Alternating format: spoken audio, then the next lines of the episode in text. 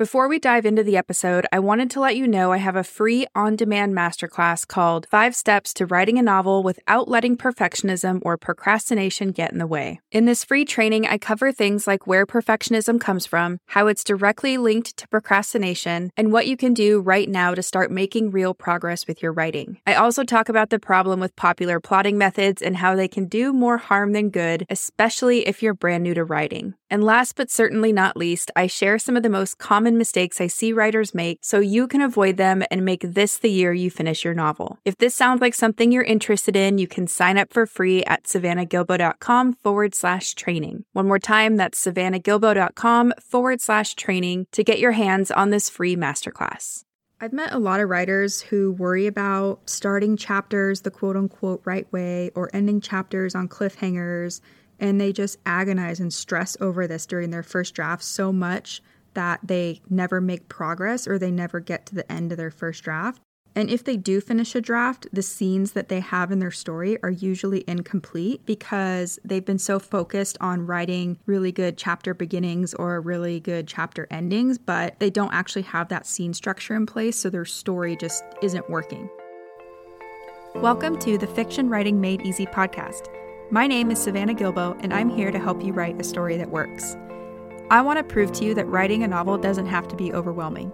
So each week, I'll bring you a brand new episode with simple, actionable, and step by step strategies that you can implement in your writing right away. So, whether you're brand new to writing or more of a seasoned author looking to improve your craft, this podcast is for you. So, pick up a pen and let's get started. In today's episode, I'm going to walk you through the difference between scenes and chapters, and then I'm going to give you three reasons why you should write your draft in scenes, not chapters. So, if you've ever wondered what the difference is, or if each scene should be its own chapter, or if a chapter should contain multiple scenes, then you're really going to like this episode. So, first, let's talk about the difference between scenes and chapters. Scenes and chapters are different things, and they serve a different purpose in your story. Scenes are more like mini stories that link together to create an overarching global story.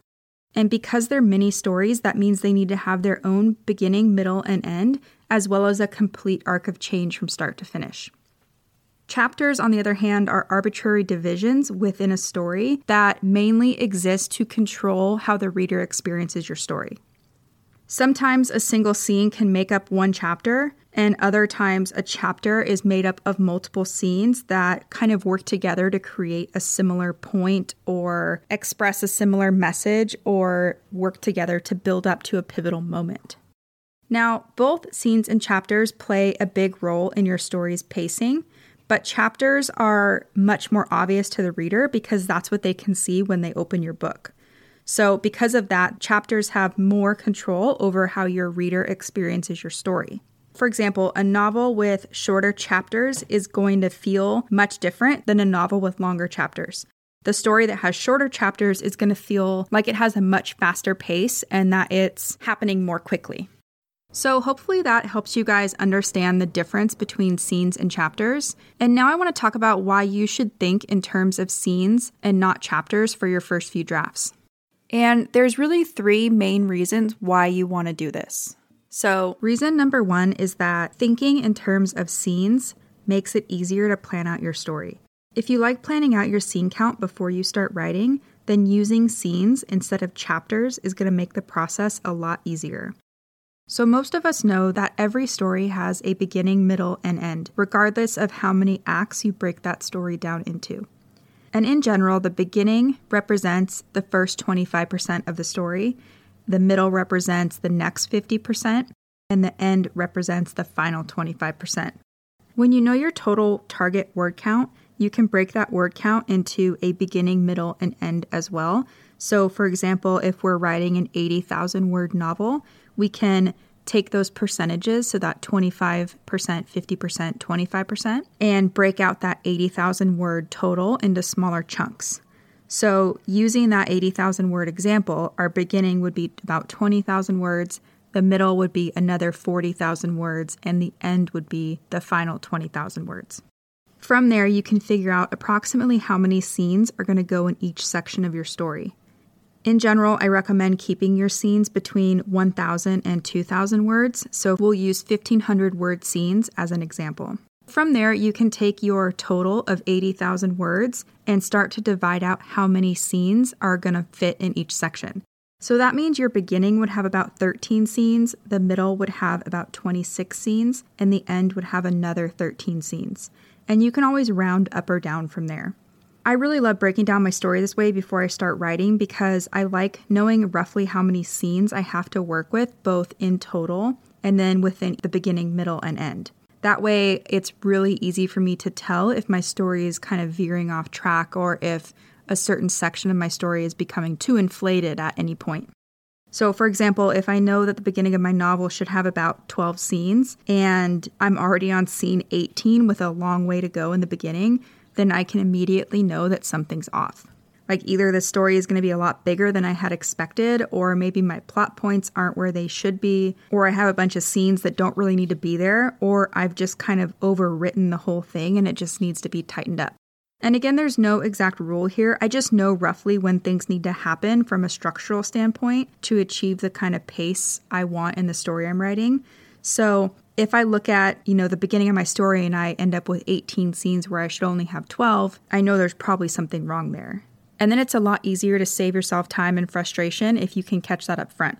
I created a freebie for this episode that will walk you guys through the process of planning out the number of scenes to aim for based on your target word count. So if you want to download that, you can grab it at savannahgilbo.com forward slash scene planning. So, one more time, if you want to grab that freebie, you can go to savannahgilbo.com forward slash scene planning.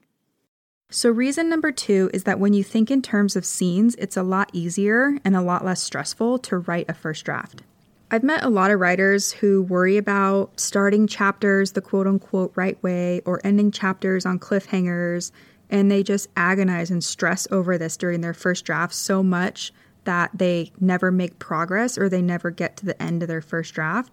And if they do finish a draft, the scenes that they have in their story are usually incomplete because they've been so focused on writing really good chapter beginnings or really good chapter endings, but they don't actually have that scene structure in place, so their story just isn't working.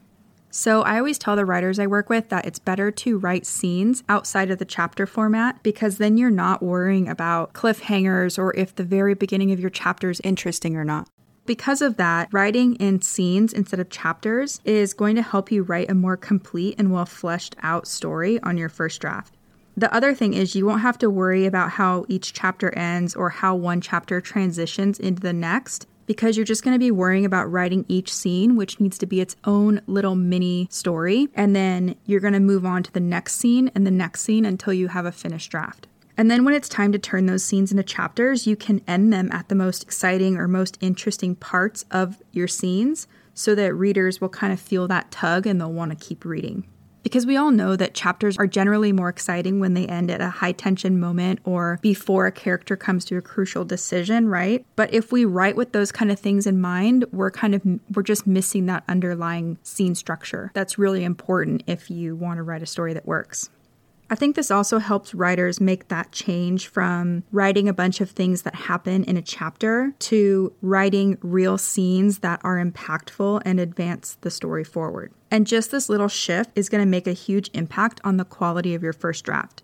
So, if you can focus on writing a scene that works for your first draft rather than focusing on chapters, you will most likely end up with a better and stronger first draft.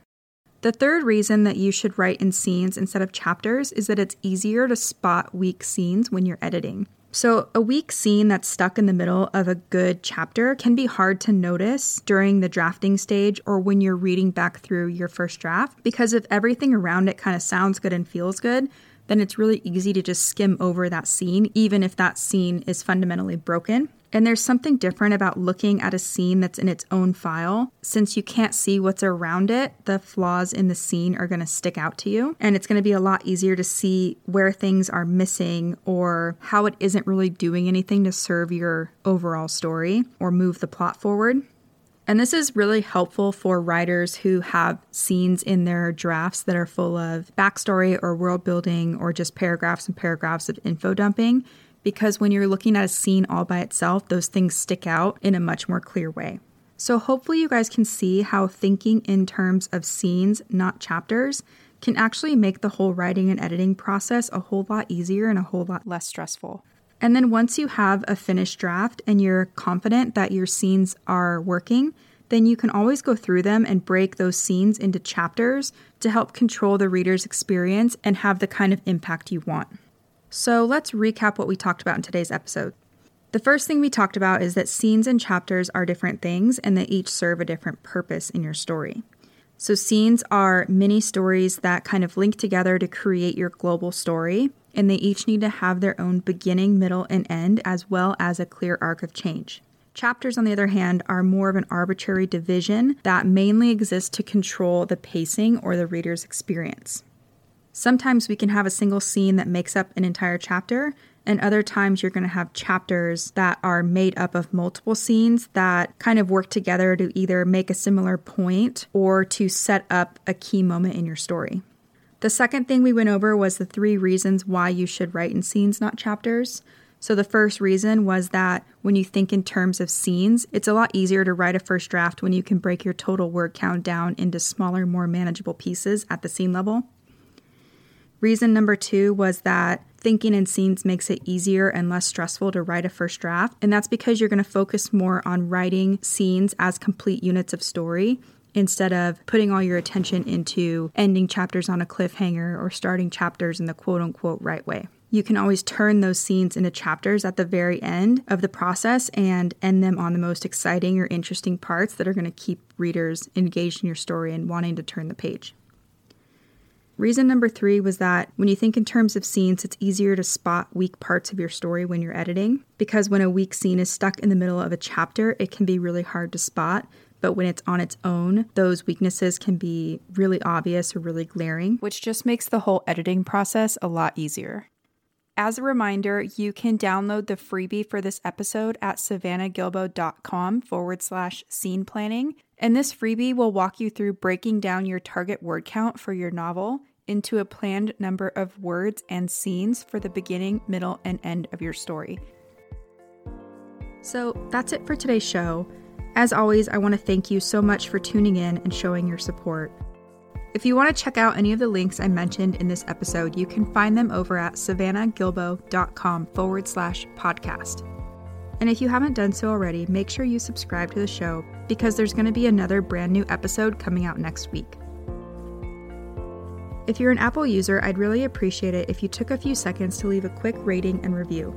Your ratings and reviews tell iTunes that this is a podcast that's worth listening to and in turn, that helps this show get in front of more fiction writers just like you. So that's it for today's show. I'll be back next week with a brand new episode. Until then, happy writing.